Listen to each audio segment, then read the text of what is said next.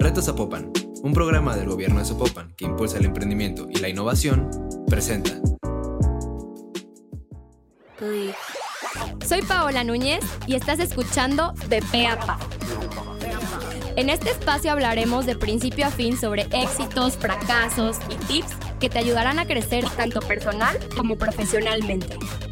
Platicaremos con expertos, emprendedores, te platicaré mi historia como empresaria y sobre todo aprenderás de los consejos y errores de personas que han luchado por sus sueños. Este espacio fue creado para ti, que tienes el potencial para lograr todo lo que te propongas. Nosotros te acercamos las herramientas.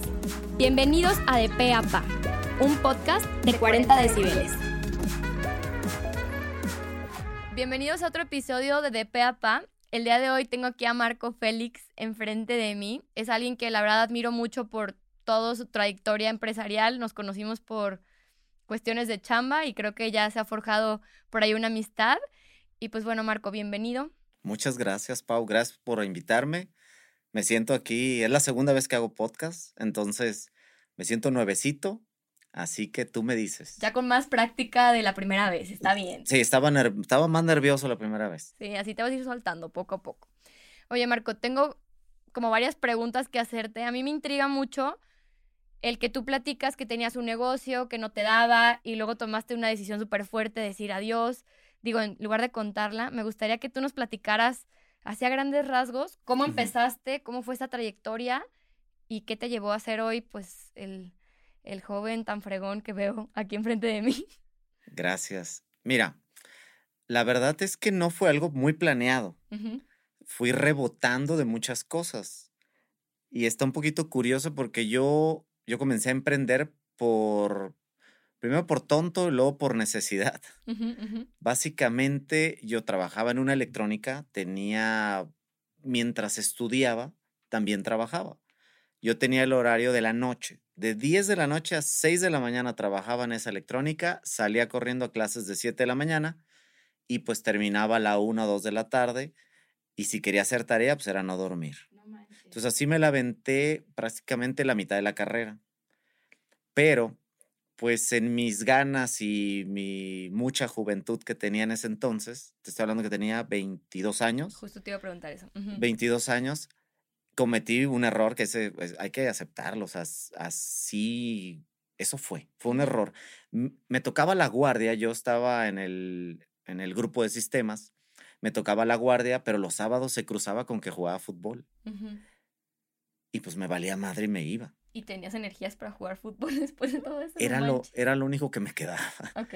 Entonces era la única distracción que tenía. Entonces necesitaba sacar todo el fuá y me iba a jugar fútbol, forwardeaba el teléfono, lo dejaba en la banca y le decía, oye, si suena, me, así voy al tiro de esquina, me, me dicen, Marco al teléfono. Y me regresaba.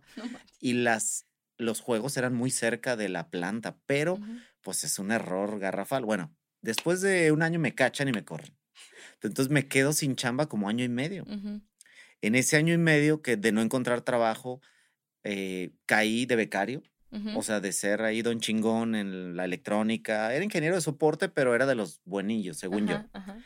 Caigo a, a, endeudarme con las tarjetas, a no tener dinero, a pues empezar a sortear los gastos de otra forma hasta que caigo de becario en una empresa que se dedica a capacitar gente o ingenieros en sistemas. Pero entré como becario. Me vieron tablas y luego me dieron chamba. Pagué, ¿sabe cuántas horas? De cursos a gerentes de Hershey, Gatorade, de, muchas empresas capacité a su gente de sistemas. Pero yo era becario, o sea, me, me pagaban 932 pesos al mes pagan más de lo que yo le pago a mis becarios. bueno, venía de un sueldo de 13 mil pesos al mes en el año 2000. Y en aquel entonces. En aquel entonces. No, no, no. Pues, bajé 15 veces lo que ganaba. Claro. Pero me apasionaba mucho. Yo quería ser consultor de sistemas. Después de ese año y medio, lo que sucede es que salgo otra vez a buscar chamba. En esa empresa me certifico como un ingeniero de soporte de Microsoft. Entonces yo me sentía chingón, que yo sentía que cuando pasó el 11 de septiembre, yo tenía el conocimiento para levantar la bolsa que se cayó de las Torres Gemelas. Claro, sí tenía el conocimiento, pero no tenía el contacto para que me metieran a eso. O sea, yo solamente sabía la teoría. Entonces me sentía don chingón y no encontraba trabajo. Y parte de mi historia, y, y lo platico con mucha tristeza, porque cuando iba a empresas, HP, IB, me fui a todas las electrónicas que hay aquí en Guadalajara y no me No entendía por qué. Ese fue un golpe de ego muy grande, es el más grande que me he dado, porque por sentirte don chingón, porque así pasa cuando emprendes y sales o te sientes don chingón y te das cuenta que allá afuera las cosas son de otro modo. Claro. Tristemente lo platico porque empecé a borrar cosas de mi currículum. Yo aspiraba pues, a ser un gerente de sistemas, algo. No, no, ya terminé aceptando dos años y medio después de lo que ganaba, terminé aceptando 6.500 pesos en un proyecto. Me la vendieron que era la credencialización de todas las plantas de otra electrónica. Ajá. Eh, se oye chingón, pero no, la verdad era tómale fotos a todas las eh, gente de producción y al de su gafet. Literal. El golpe de sentirte don chingón y de caer y darte un madrazo con tu propio ego, yo creo que es una de las lecciones que más me han ayudado en la vida A crecer. A crecer. Ujú. Después de eso me di duré muy poco en la segunda empresa porque pues no me sentía como león enjaulado. Me sentía ahí como o gato en cautiverio, no sé qué sea, pero Ujú. pero no aguanté y Ujú. terminé eh, yéndome a Argentina a un viaje de, para ver un River Boca, me encanta el fútbol. Y regresé ya sin, o sea, sin chamba, renuncié, no sabía qué iba a hacer de mi vida, pero renuncié. ¿Eh, ¿Cuántos años teníamos? 24 yo creo. Ok. Y ahí empiezo a emprender, Ujú. porque para irme a ese viaje de Argentina, eh, no tenía el, ni el dinero y todo, pero lo que empecé a hacer es arreglar computadoras en las noches. Ujú. terminaba, iba, estudiaba, lo que tuviera que hacer, echaba lío y todo, pero al final arreglaba computadoras de mis amigos. Ujú. Y lo que me encargaban era, oye, ¿me puedes poner música? Y tú, pero güey, o sea, ¿qué hago? Tú ponme este CD de MP3 eh, ordenado, las de Alejandro, las de Vicente. Está bien, no pasa nada. Pero de eso viví, de eso Ujú. comí, de eso empecé a, a ahorrar y es así como me fui a ese viaje. Wow. Pero en ese inter me doy cuenta que lo que había ganado era más que lo que tenía en la electrónica. Ujú, ujú. Me gustaba más, era más chinga, pero al menos era mío. Y en tus tiempos. Pues en toda la madrugada. Entonces ahí me doy cuenta que quizá era buena idea emprender, poner mi propio negocio, porque ya me empezaba a ir casi igual que el empleo. Claro. Solo que me llevaba unas chingas porque hacía las dos cosas a la vez. Si eh, yo pudiera recomendar algo, es todo aquel que ya se quiere salir de su chamba y quiere ser su propio jefe, empiecen calándose un pie en el agua fría, un pie en el agua calientita, vas a seguir comiendo, no tienes la presión que yo tenía. Tenía la presión del viaje, pero sabía que era un viaje. Entonces, Sí. lo peor es que me, me fuera más de mochilazo que de lo que ya había pensado. Y yo te voy a interrumpir ahí. Justo cuando yo estaba viendo si emprendía Nimbus o no, yo trabajaba medio tiempo en, un- en una empresa de software, yo era UX designer, y en la tarde yo veía a los clientes pues como en citas, o sea, de que vendía páginas web, vendía logos, Sí, sí, otra vendía redes y así.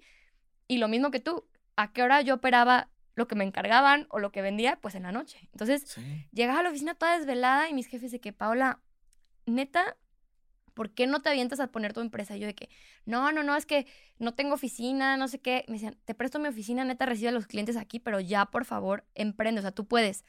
Y hasta que no tuve esa certeza de que de verdad yo podía ganar más de, lo- de mi sueldo en la mañana, Sí. me quise aventar y creo que, como tú dices, no fue la presión de tener que salirme así sin, sin dinero y sin nada, pues. Sí, no, al final me vi orillado a- porque pues te acostumbras a comer tres veces al día, ¿no? Entonces al final dices, ¿qué hago? ¿Qué hago? Pues terminas buscando la forma. Me acuerdo mi primer cliente, era un autobaño y las computadoras del autobaño, eh, tenía cinco computadoras y estaban muy lentas. Pues no les daba nada de mantenimiento. Le dije, oye, me la creí, dije, yo tengo una empresa que a esto se dedica y si quieres te arreglo las computadoras y te las cambio por lavadas del auto. Sí. Me, dije, me dice, va. Y me empezó a dar tickets, Ajá. 10, 15 Y lavadas. tú los vendías. Yo, pues yo lavaba el carro casi diario y las que no las vendía. Pero Ajá. yo con tal de, pues de ver si se podía. Pero Sí. así es como me empiezo a dar cuenta entre juego y no, y necesidad de intercambiar ese tipo de servicios. Digo, lo que hago es muy bueno. Ah, él O no también sabía. decirle a los demás clientes de que le trabajo a él, ¿sabes? Sí, fíjate, sin querer, y esto es una gran lección que les puedo compartir. Yo no sabía que él era el dueño de un ramo gasolinero como de 60 gasolineras. Wow. Cuando le arreglo las computadoras a él, me lleva a su casa. Cuando ve cómo le dejo, hice muchas cosas en su casa, una casa muy grande, y todo empieza a funcionar bien, él me lleva a las gasolineras. Entonces, no sabía ni para quién trabajaba, pero yo ya andaba creyéndome la que, pues que tenía una empresa y que a eso se dedicaba. Obvio, yo era el gerente, chalán, recepcionista, contador, yo hacía todo. Pero yo siempre digo que el primer paso es creer en ti, o sea, que realmente te la creas. Yo hice lo mismo con mi primer cliente, le dije que tenía una agencia y no era cierto, era yo sola con la vida. ah, ya no me siento tan mal. No, no, pues es que sí pasa. Y, y dos, creo que hace falta esta persona, la verdad, que crea en ti, sí. a pesar de que no eres nadie, ¿sabes? Porque ese cuate seguramente tanto conmigo como contigo sabían que no era cierto que teníamos una empresa, pero decían, bueno, pues va. Yo creo que por el carro que traía se dio cuenta que no era mi negocio. Exacto. Dijo, si es, es chalán. Sí, sí, sí. Si no, no traía un gran carro, pero, pero pues me encantaba que estuviera limpio, no sé, es que era negro, entonces era un desmadre, yo, yo era feliz con que estuviera limpio. Pero bueno, así, así comencé. Luego ya formalmente pongo un, pongo un negocio en Plaza Bonita. Aquí en Guadalajara es una plaza, todo el mundo le dice plaza solita. No llega mucha gente. Se convirtió en oficinas en vez de plaza. Sí. Pero pues no había flujo de clientes. No, a los dos meses estaba quebrado. Quebradísimo. Las tarjetas otra vez a tope porque malamente cuando no tienes esa experiencia yo dije, compré dos Nexteles, di el apartado de un, de un Atos, de un carrito para ir por las computadoras. Yo me imaginé el negocio y lo empecé a armar en mi cabeza y empecé a comprar las cosas. Nomás al final me di cuenta, oye, güey, ¿y los clientes? Dije, ay, cabrón, sí van primero, ¿verdad? No, no, a los dos me estaba tronado, quebrado. Me tuve que salir de la plaza y volví a comenzar, pero ahora en mi cuarto. Compré un escritorio de los que, bueno, de los que tenía de ese negocio, lo puse enfrente de mi cama y contraté a mi primer empleado. Cuando ya no pude las desveladas, contraté a mi primer empleado, todavía trabaja conmigo. Es el que más tiempo tiene, lo quiero muchísimo a Sergio. Y, y él empezó a arreglar computadoras, digo, él venía de megacable, de soporte técnico, y se cambió su chamba al cuarto de una persona enfrente en un escritorio y le decía, yo te voy a traer las computadoras, ahorita vengo, tendía mi cama y me iba. Regresaba con cuatro equipos, es decir, esta, a esta le esto, a esta respáldale, a esta instala un antivirus. así empecé en mi propio cuarto. Pero de ahí siempre, creo que siempre le he pagado y si no que Sergio me, me lo aclare, pero no, siempre le he pagado puntual según yo. Y así comenzó, así comencé en los negocios.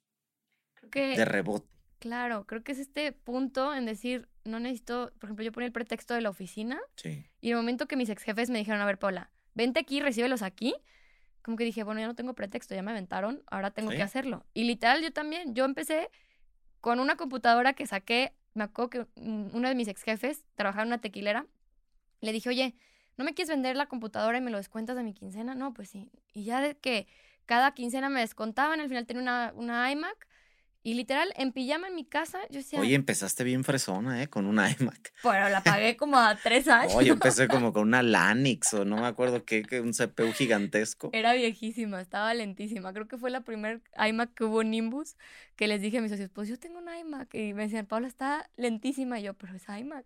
Sí, sí, sí, no, la manzana vale. Pero acuérdate que los, los programas de diseño y todo eso tienen que ser en esas. Totalmente. Oye, Félix, Félix, más Marco.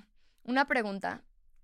¿Cómo fue tu brinco de eso a lo que eres ahorita? O sea, ¿en qué momento ya me platicaste como estos altos y bajos? Sí, e, ese es solo el inicio. Exacto. O sea, ¿en qué momento te dedicas a desarrollar empresas enfocadas a tecnología o invertir en empresas? O sea, ¿en qué momento? Bueno, es ese tiempo. Digo, los que no nos ven, yo traigo una playera que dice doble o nada. Está chido es una frase que mi socio Rogelio mm, me la ha escuchado y me la hizo playera. Él me la regaló, pero viene de esto. O sea, yo empecé a emprender, tenía ideas, pero fracasaba, perdía dinero, pero siempre pensaba como en esta parte de decir doble o nada, es, le voy a pegar, le voy a pegar, este sí va a pegar, este acá a veces me... pues digo, un emprendedor, todos somos bien positivos. Sí. Todos decimos, con que le venda el 1% de todos los mexicanos que traen saco rojo, con eso me va a ir muy bien. Ajá. Entonces el emprendedor es muy positivo. Entonces, ¿qué pasó de ahí? Lo que pasó es que me metí al tema digital. Yo soy ingeniero en sistemas y me metí a lo digital. Me encantó, me enamoró, pero no tenía nada de idea de que había metodologías para emprender, para validar un negocio. Y ahí me doy un madrazo de frente totalmente en seco porque empiezo a todas las ganancias de los negocios que tenía corriendo, las meto a un emprendimiento. Y cuando tienes una startup y no ha pegado y tienes a la gente y luego eres bien paternalista como yo y empiezas a decir, no, no, no, va, va a pegar, va a pegar. Bueno, así terminé hipotecando la casa, luego perdiéndola, luego rentando mi propia casa y luego me sacaron. Entonces, ¿Ya estabas casado? sí, ya estaba casado, ya tenía mis dos hijas, muy chiquitas. Nicole y Victoria, y no, fue súper difícil lo que explicarle a mi señora que la casa que con mucho esfuerzo compramos, y más con ayuda de un tío, que el único pacto que me dijo es, no la vayas a vender, pero pues, güey, no tenía ni para comer. Sí, claro. Y a veces prefería pagar las nóminas que la hipoteca y no, no, no, o sea, fue muy, muy, muy difícil salirnos de esa casa, de donde nacieron mis hijas, donde crecieron, donde tenían sus amigas y todo, y te vas por malas decisiones que hiciste de un emprendimiento. Ujú. Así me chuté 6 millones de pesos en deudas, No manches. ah, tarjetas de crédito a tope, y, y fue muy, muy duro, fue muy duro, pero ese negocio fue el que me enseñó lo que sé. Cuando tú dices, ¿cómo brincaste de repente? Dices, "Ah, es que a lo mejor nomás conocieron la versión bonita, La de hoy. la de hoy. No, no, no, no, yo traigo, traigo mucha cola que me pisen en ese aspecto de cosas que he echado a perder. Claro. Y te mentiría que, que soy el empresario que soy o el emprendedor que soy, que me consideran exitoso sin haber tenido tantos strikes. ¿Tú crees que un emprendedor tiene que pasar por estos topes de errores para lograr algo en un futuro? ¿O crees que hubiera una forma de evitar todos esos topes y baches? Yo creo que ser emprendedor es una cosa, es tener una idea y salir al mercado a tratar de validarla con o sin experiencia. Entonces, lo que me pasó a mí me ayudó y me formó para ser un mejor emprendedor. Pero emprendedor es ese cuate que tiene las ideas. Sí. Pero que tengas una experiencia, digo, yo no sé si Mark Zuckerberg hizo Facebook a la primera y le pegó como, mm, o sea, wow. Supongo que debe haber de esos, de los que en su primera idea hicieron plataformas multimillonarias. En mi caso no. Yo estaba más menso, entonces yo, yo, yo necesité darme más madrazos para entender modelos de negocio, metodologías de validación, saber cómo funcionan las incubadoras, las aceleradoras, los eh, fondos de capital privado. A mí me costó mucho más trabajo y conforme avanzaba, eh, un socio me quedaba mal y no sabía cómo despegarme de él. eh, algún otro socio se quería llevar la propiedad intelectual de mi emprendimiento. O sea, y yo le batallé, pero a puros trancazos. Nunca tuve al buen abogado que desde un inicio, digo, después lo terminé conociendo, el que ya al día de hoy nos defiende y todo, pero ojalá lo hubiera conocido en el round 1. Yo lo conocí en el round 12, ya casi se iba a acabar la pelea y yo, y yo apenas traía un buen abogado que me sabía defender de muchísimas cosas que me causaron muchos problemas al inicio. Entonces, si me preguntas, creo, creo que todos los caminos llegan a Roma. A unos nos tocó ma- con más topes que a otros. Otros nacieron a dos pasitos de la cima del éxito y otros pues venimos ahí medio de los de más abajo. Yo siento que también a veces tienes la oportunidad de toparte con personas que te aporten mucho. O sea, en mi caso, yo me acuerdo que te hablé un día, te mandé un mensaje de que Marco, fíjate que mi socio quiere comprar una casa y la neta, yo, ya no sé si te conté, pero en cuanto mi socio dijo, yo dije, no nos van a aprobar el crédito, la verdad, yo dije, no Ajá. nos lo van a aprobar. Dije, ¿para qué me peleo? Sí, sí, sí, a lo Mejor. mejor no se da. Yo dije, pues mejor me hago baje y ya después, pues no, no lo van a dar. Llegó el momento, Marco, de que ya me traían los papeles, de que firma aquí. Yo dije, no mames, güey. Dije, "Co- o sea, ¿cómo me echo para atrás? Es cuenta que me sentía en el altar a punto de Ah, casarme. Y no te querías casar. No me quería casar, o sea, y dije, ¿qué hago? Y yo me acuerdo que te hablé y creo que muchas veces el que no te dé pena acercarte a alguien que a lo mejor te da tres vueltas, o 20 o 50, Ujú. puede ser eh, la manera en que no des un paso que pudiera. Yo ahorita te estaría diciendo, ¿sabes qué, Marco? Troné Nimbus porque la neta me acabé todo mi, mi Sí, guardadito. en, en comprar la, la casa. Entonces, eh, hablando de este tema, yo sé que tú sabes mucho de cash flow. Tú en su momento me explicaste por qué no era una buena decisión. No sé si tú pudieras explicarnos un poquito sobre la importancia del cash flow en las empresas y qué es y cómo funciona. Sí, creo que culturalmente, Pau, eh, tenemos un cable mal conectado, siento yo, que queremos que las cosas sean nuestras. Yo quiero mi casa, mi carro, está mi nombre, eh, esto es mío, mío, mío, mío, y te da una seguridad tener la factura de, o las escrituras de una propiedad que, pues básicamente, digo, no sé a qué se deba eso, pero te da una seguridad muy cabrón, muy cabrón. O sea, tener una casa a tu nombre, pero que no la debas. Culturalmente está ese chip como mal conectado.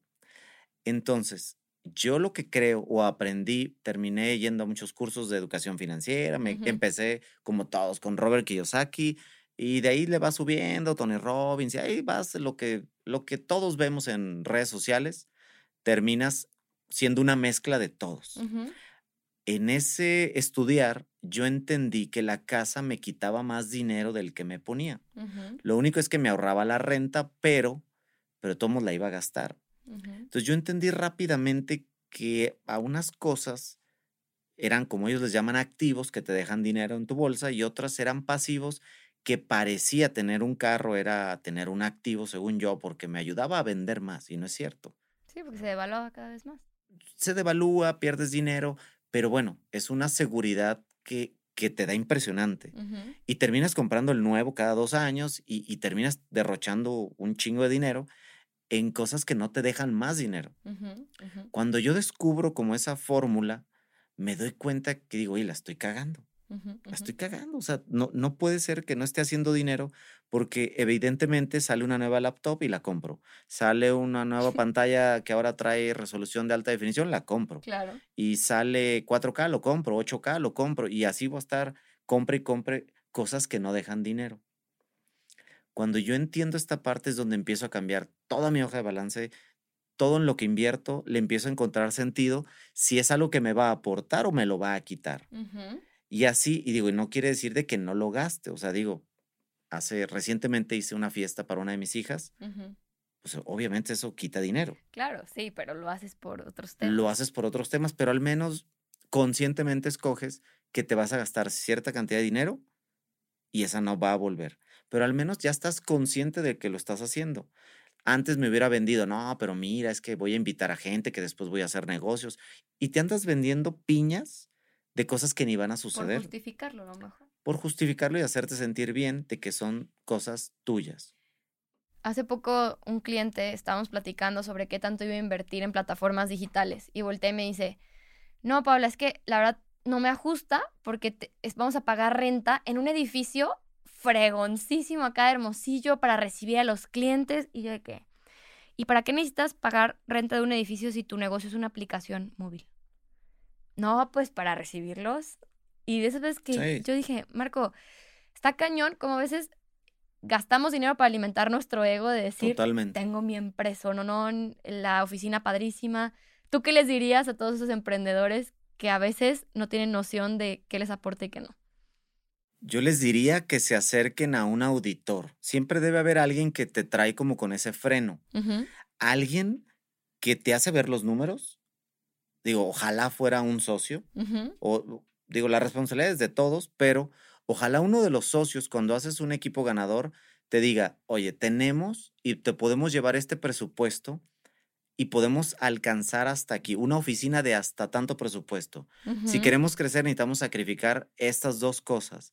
Alguien que lleve los números. Yo les digo, hagan su hoja de balance. La hoja de balance es simplemente pues, gastos, eh, Ingresos, ingresos, egresos. activos, pasivos que debes. y al, Cartera final, vencida. y al final sale eso, sale cash flow. O sea, yo conozco gente que dice, no, me ha ido muy bien, he vendido un chingo. Y yo, oye, ¿te has dado cuenta que la lana que tienes está Ujú, en tu inventario? Y es un inventario de zapatos del 12 que ya no se van a vender, que ya pasaron de moda. ujú, No, pero, no, pero sí. Entonces, al final, si sigues esa hoja de balance, hacer los números que a muchos nos da flojera, porque traemos en el timón como de, no, me fue bien, hoy vendí 100, mañana 200, no, vamos bien, ya facturamos el doble que el año pasado. Sí, pero incrementaron tus gastos, subió el internet, eh, te ha pegado dos clientes importantes que ya no tienes. Al final, si no llevas tus números como, digo, están de moda los relojes que ven los latidos por minuto, Ujú, haz de cuenta que esos son tus números del negocio, lo traes, tum, tum, tum, tum. Lo revisas todo el tiempo porque es la brújula.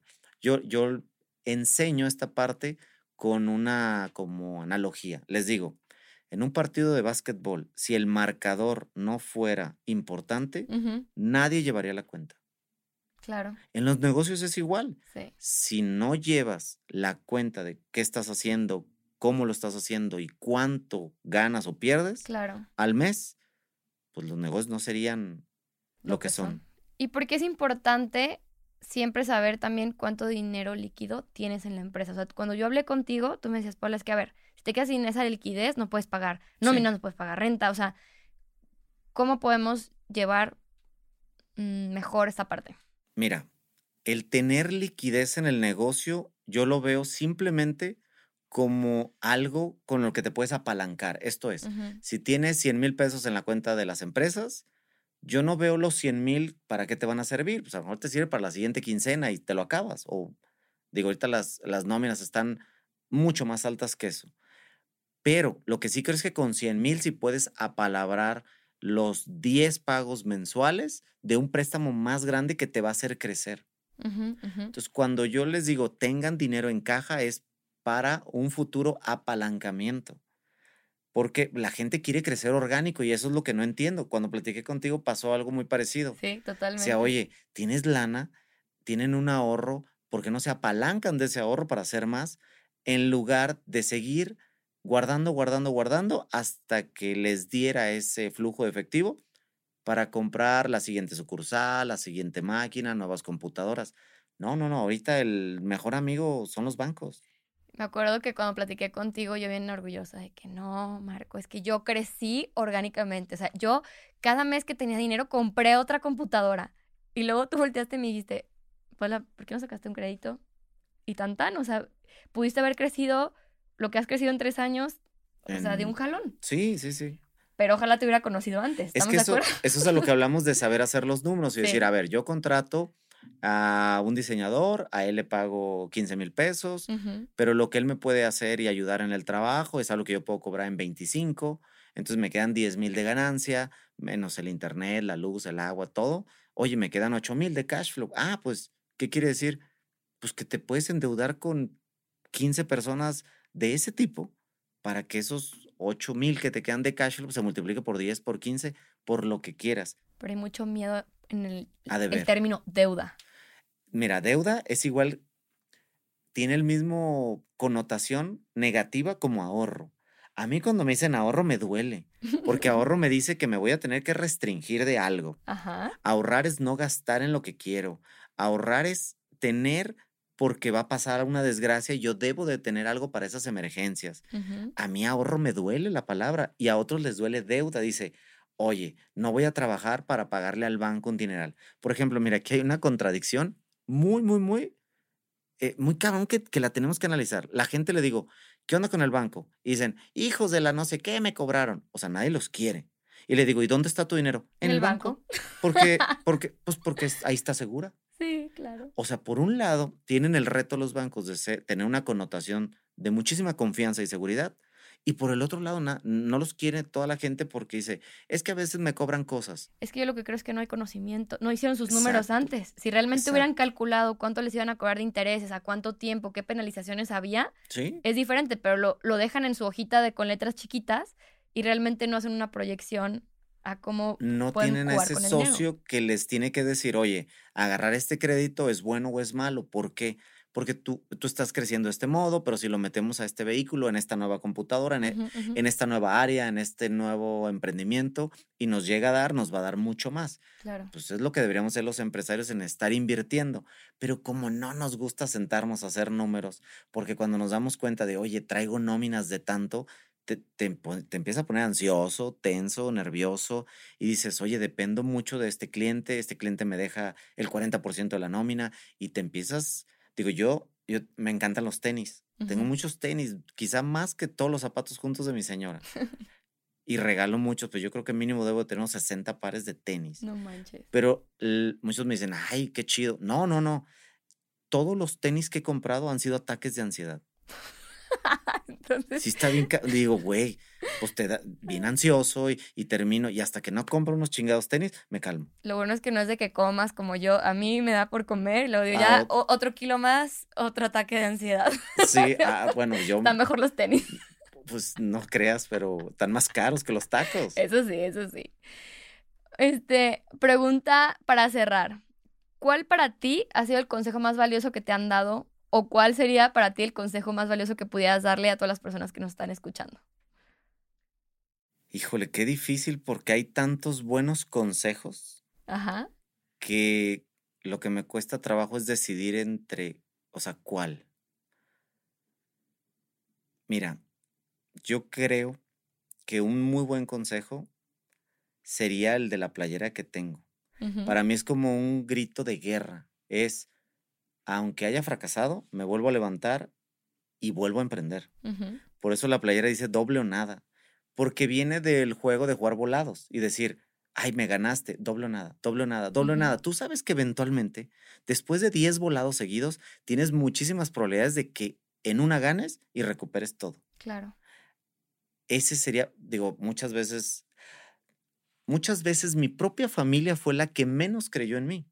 Claro, porque tenían miedo al, fracaso. Mm, lo que pasa es que ellos me conocen, que era, era bien vago, era, hacía muchas cosas, entonces son los que menos van a creer en ti porque te conocen. Dicen, ese cabrón que va a emprender si ni siquiera tiende la cama.